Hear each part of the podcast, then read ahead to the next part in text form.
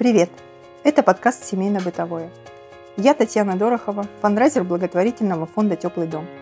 Это наш специальный выпуск, посвященный детской беспризорности в России в 90-х и 2000-х годах. Об этом жутком времени, работе на улицах и судьбах беспризорных детей тех лет рассказывает социальный работник Сергей Рязанов. А когда вы начали вообще э, работать социальным работником? В 93 году. А почему решили? Ну, я заработал на предприятии. В конце 90-го встретил первых беспризорных случайно. Детей беспризорных? Да, да. Поскольку вырос в благополучные 70-е годы, я посчитал, что у нас такого быть не может, что я вот этих троих устрою. У нас не может быть на улице ребят, только в кап-странах может быть. Угу. Это еще наивный был этих вот троих устрою, и все это навсегда закончится. С этого все и началось. Стал вот этих троих устраивать ребят. Тогда я на предприятии работал. Связался с благотворительной организацией фонд имени Достоевского, чтобы им помочь этим ребятам. Угу. Я же не знал еще, куда обращаться. Для меня это вообще было шок вначале просто, честно говоря. Ну, а потом же курсы социальных работников закончил. То есть работал и заодно на курсах учился 9 месяцев. Меня пригласили вначале в организацию «Псалом 23». Религиозная организация? Нет, название просто такое. Там немцы помогали. Это 90-е годы были все. Потом открылся приют от этой организации. А официально работать стал, по-моему, в 93-м. Как дети объясняли, почему они на улице? Проблемы дома, алкоголизм родителей, поскольку у нас многие потеряли работу в то время, стали пить, особенно кто и раньше бывало, прикладывался, но полетело все. Люди потеряли работу, а многих обманули еще и жильем, на область их перебросили, все обратно сюда приехали, потому что в области вообще делать было нечего. Сюда это в Петербург? Обратно, да. Плюс еще были беглецы из детских домов тоже, потому что плохо обращались с ними старшие ребята и некоторые воспитатели. Либо воспитатели потворствовали старшим, чтобы те следили как бы за порядком, и те делали, что хотели. Тоже из-за этого обижали. То есть тогда было, к сожалению, очень много. Как они выживали на улицах? Они были, можно сказать, совместителями. То есть зарабатывали разными способами. Они работали в ларьках, убирались, грузили, загружали, разгружали, собирали там бутылки там разные. Некоторые, конечно, попрошайничали. Некоторые могли на кражу пойти, даже ограбление. Если там какой-нибудь пьяный. Некоторые, к сожалению, еще занимались проституцией. Но это было немного, но все-таки такое тоже происходило. Причем как мальчики, так и девочки. Как девочки, так и мальчики. Все это было, к сожалению. Я считаю, в то время государство было, на мой взгляд, в основном, за редким исключением, наплевать на эту проблему. Насколько много было детей на улице в Петербурге?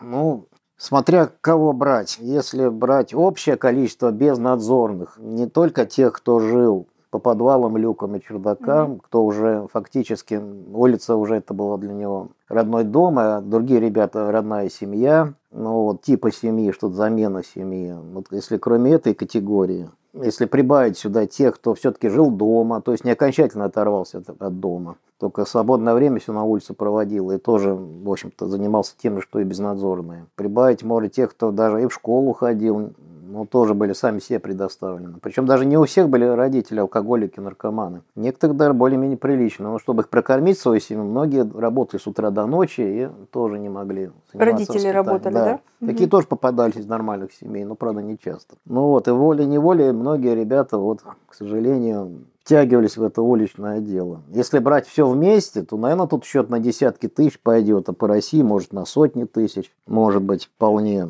Это 90-е, начало 2000-х годов. А как они э, объединялись в группы по одному, по несколько человек? По какому принципу они какие-то создавали свои вот эти уличные Ну, смотря группки, опять же, какую общинки. брать группу. Вот если брать тех, как кто бывало? конкретно ушел в подвал и лег чердак, угу. я не думаю, что их было очень много, если брать Петербург. Угу. Может, тут о нескольких сотнях, может быть, речь может быть идти. Если прибавить остальных безнадзорных, то там можно уже и несколько тысяч. Если прибавить неблагополучных, то может быть десятки тысяч.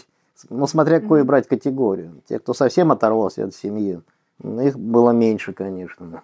Вот. И то они контакты иногда поддерживали. Вот у нас в приюте был, например, один Сережа. Он очень заботился о своем младшем братике, пока его не устроили в детский дом братика. Угу. У другого мама ночевала не так далеко в парадной, он из приюта выносил ей поесть. Мгм. Но, правда, с мамой все с этой благополучно. Была устроена потом в реабилитационный центр, и она там даже стала бригадиром. Мгм. Вот, для алкоголиков центр был такой. А немножко про приют расскажите. Это не государственный был? Это, да, я про, про надежду работали? говорю. Но я был знаком со всеми приютами в то время, которые были.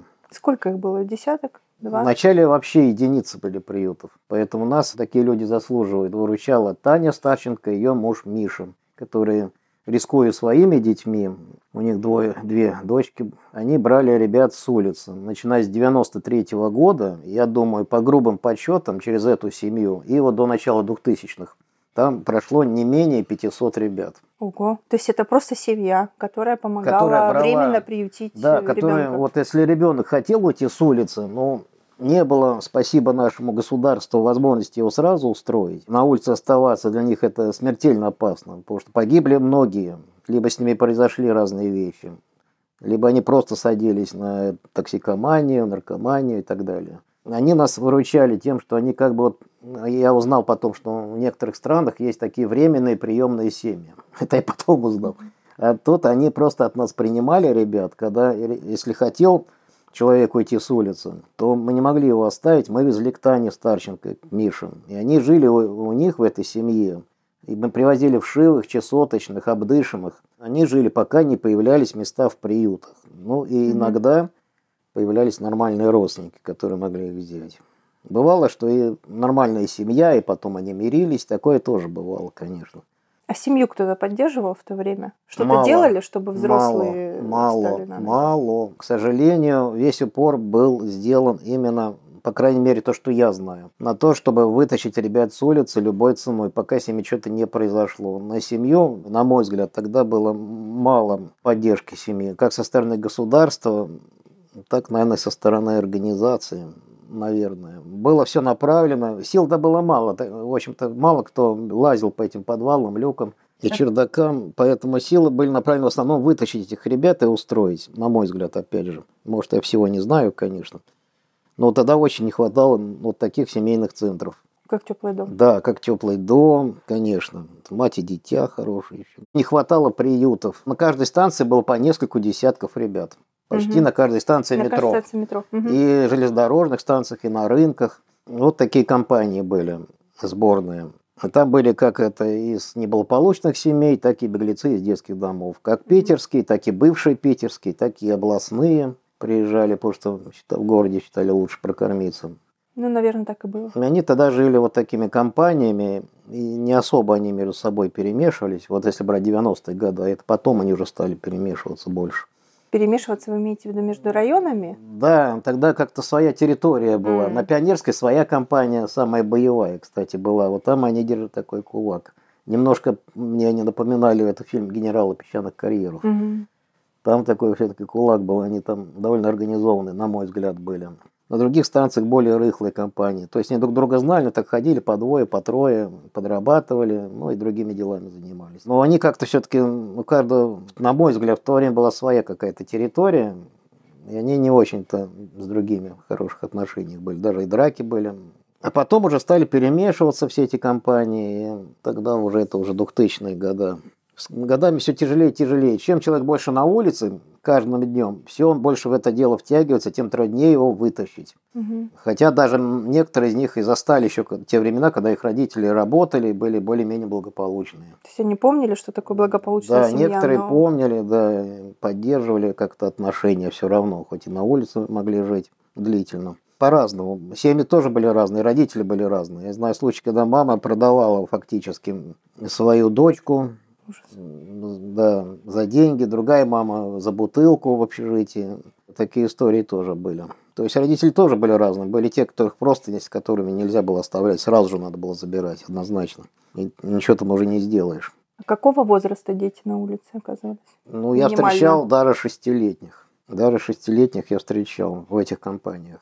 Ну, конечно, мы их забирать старались сразу же. Мгм. Такого не было, чтобы таких оставляли. Но в основном возраст это вот 12, 13, 14, 11 лет. Были и младше, и старше, конечно. А как э, выглядела ваша работа на улицах? Что вы делали? Вот Какие задачи были? Куда вы ходили? Что говорили мы, этим детям? Ну, в те года, я думаю, мы знали большинство таких мест, где такие ребята находились, которые жили на улице, либо жили дома, но все время проводили на улице.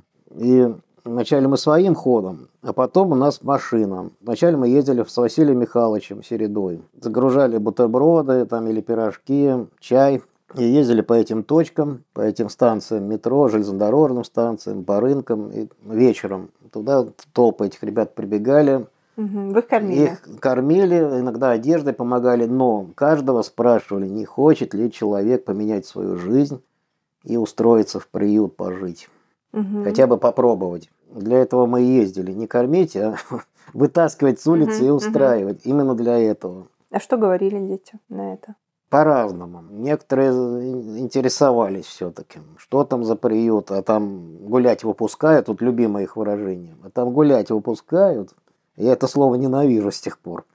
Я думаю, еще не нагулялся. При том, что у них столько риска, вот когда они жили на улице, риска сколько угодно. Потому что их и били, и насиловали, и они сами погибали в несчастных случаях. Очень много таких случаев было.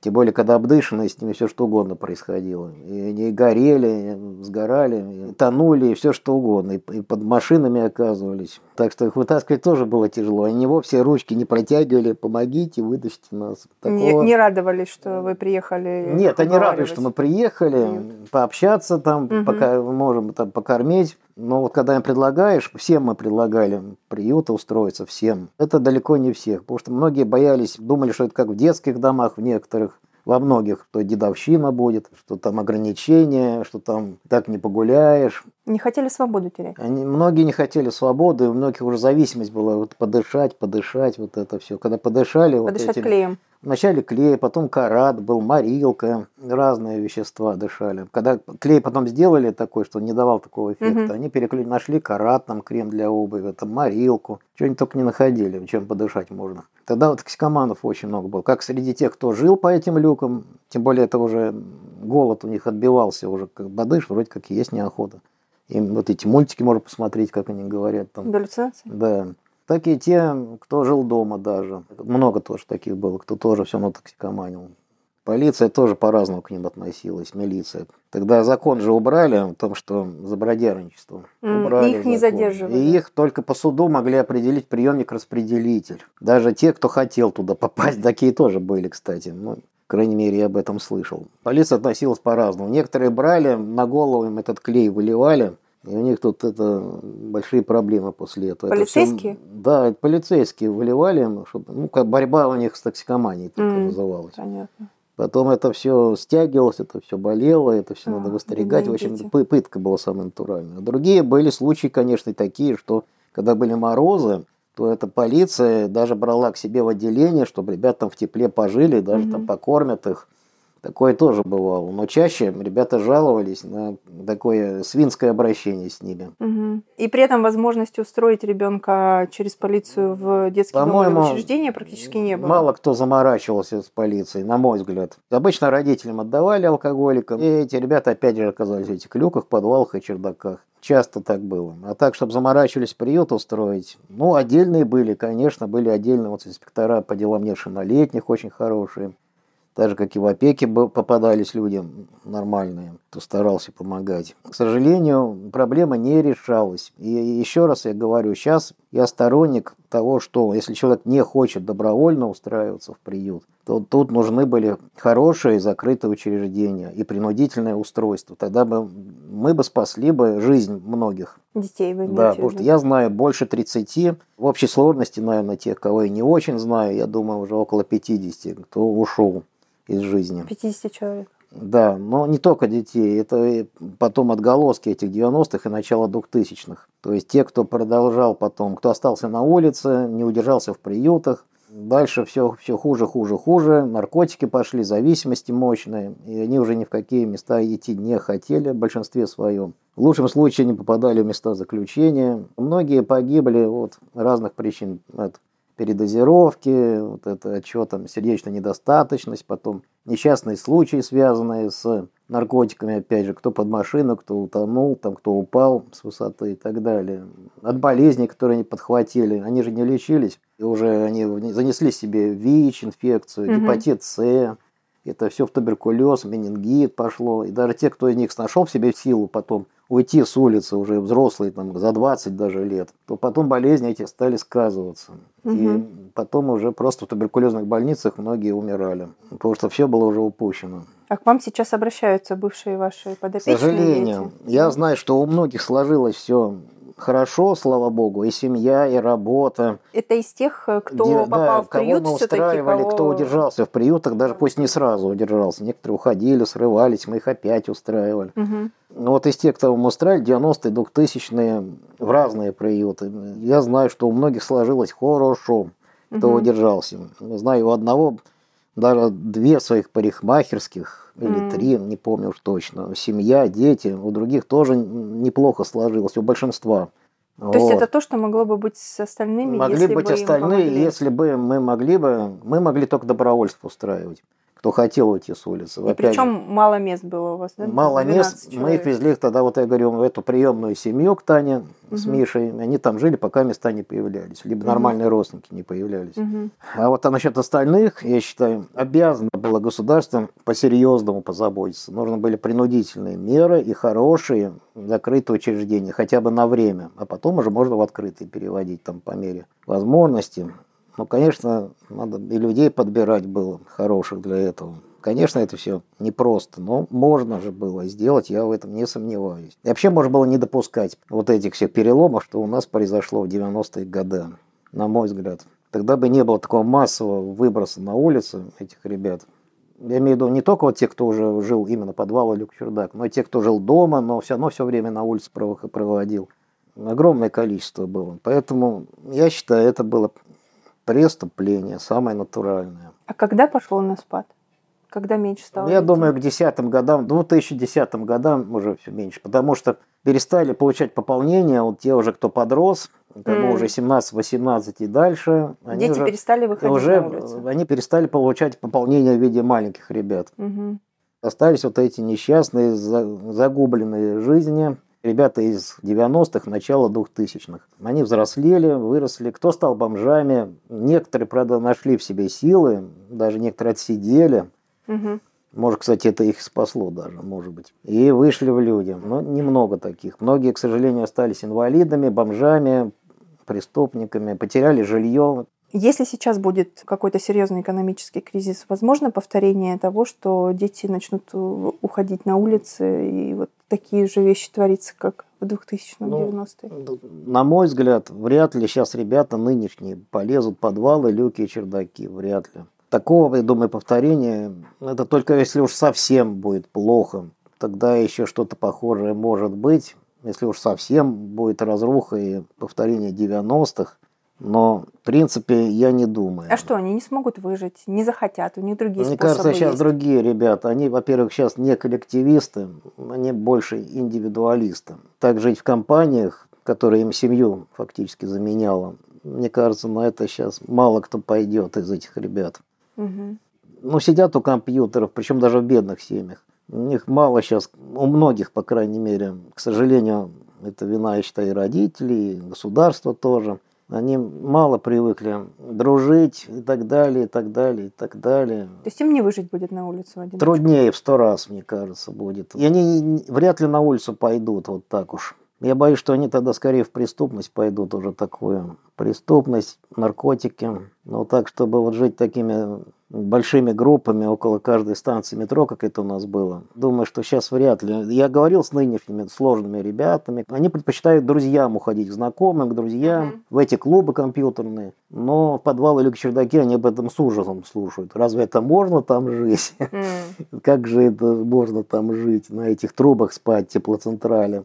Ну, социальная сфера изменилась, и уже сейчас, если ребенка поймают э, на улице И сейчас бездомного... больше, да, с этим я согласен. Сейчас все-таки контроля не в пример 90-х и начала 2000-х больше и в школе, и на улице и так далее. Изменилось, правильно, совершенно с вами согласен. Сейчас, мне кажется, и больше возможностей устроить, гораздо больше. Больше этих центров для ребят, куда их можно устроить. И более раннее выявление безнадзорности происходит, чем тогда. Тогда я говорю, что их забирают, опять они на том же месте оказываются. Ну что это такое?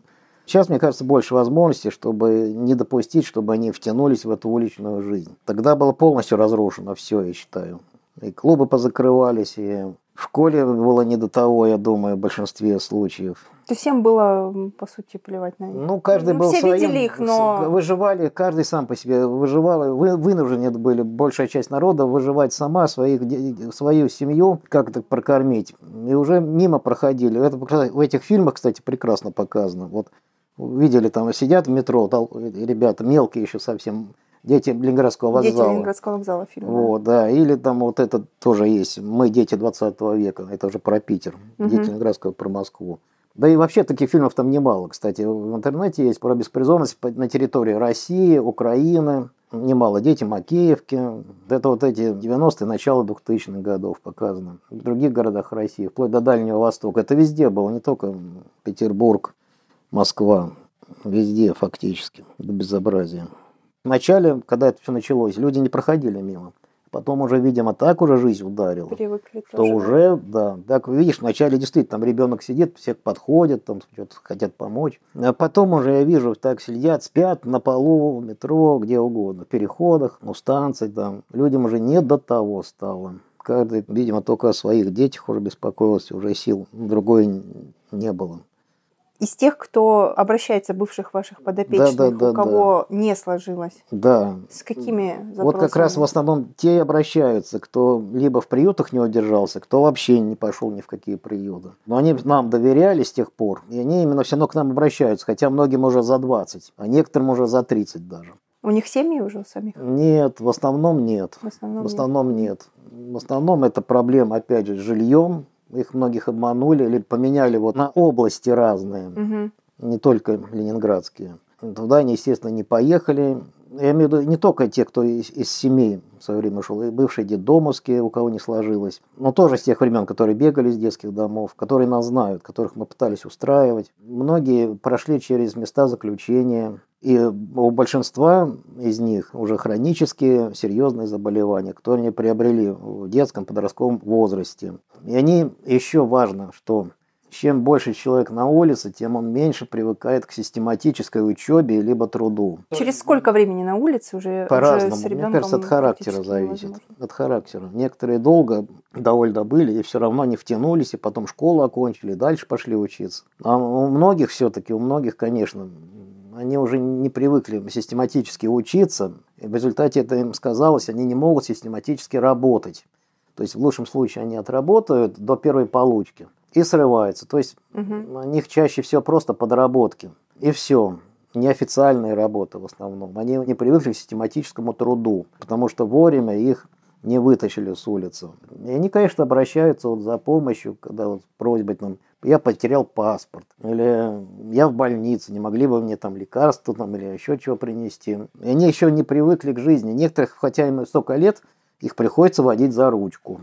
Они сами не могут. Многие даже просто плохо пишут. Для них написать заявление это почти невозможно. Ну и они не знают какие-то новые организации, которые. Они боятся да, разговаривать. При том, что у них какая-то жизненный опыт есть, они боятся сами разговаривать. Когда вот именно надо заявление написать, какому-нибудь чиновнику сходить. Они боятся учреждений? Да, да. Вот я с одной девушкой недавно бегал, которую мать обменяла Тут продали, там купили во Всевском районе, потом там дом сгорел. Жилье, да? Жилье. Мать mm-hmm. умерла с этим сожителем, который приставал к ней и бил, и потом приставал, когда она еще девочкой была, из-за чего она из дома ушла и на конюшнях работала. А сейчас она вообще без жилья. Ну, и тоже пришлось с ней за ручку побегать, хотя ей уже за 30. Но она все равно за помощью обратилась по старой памяти. И мы с ней начали. Вот в конечном итоге ее сейчас поставили на социальное сопровождение в пункте помощи бездомным ее бывшего района. И мы передали документы в конечном итоге на комиссию жилищную. То есть есть, есть какая-то шанс, что, она, она все-таки получит жилье. в этом районе, где когда-то проживала, какое-то временное жилье, которое надо продлевать. Но какой-то шанс есть. Она тем более сама хочет, она не употребляет. Ну, может, там по праздникам чуть-чуть, там, если компания. Но она не стала алкоголичкой или наркоманкой, в отличие от многих. Вот такие просьбы. В общем, больница, жилье. Ну, еще когда в заключении иногда они просят какую-нибудь чего-нибудь прислать какую-нибудь денежку, потому что там тоже тяжело. Ну или передачи. Ну передачи я уж не присылаю, естественно. Так бывает чуть-чуть денежку, бывает, перешлю немножко совсем. Тем, кого я хорошо знаю, кого я много раз устраивал, тоже отказывать сложно. Тем, кого знаешь вот с такого возраста. Ну, вот, к сожалению, не, не у всех сложилось. Не у всех. Многие вроде как жалеют, что так все получилось. Понимают, себя ругают. Но прежде всего, я считаю, виновато государство, ну и семья тоже, и само собой. Или вначале семья, потом государство.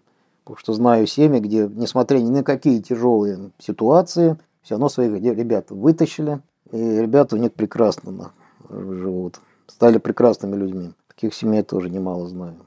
А если бы помогали семьям в, в тот период, О, насколько меньше было бы? Гораздо. Я считаю, было бы гораздо. Вот этого не хватало очень сильно в те года. Этого было недостаточно. Общей политики не было. Было наплевательское отношение, я считаю.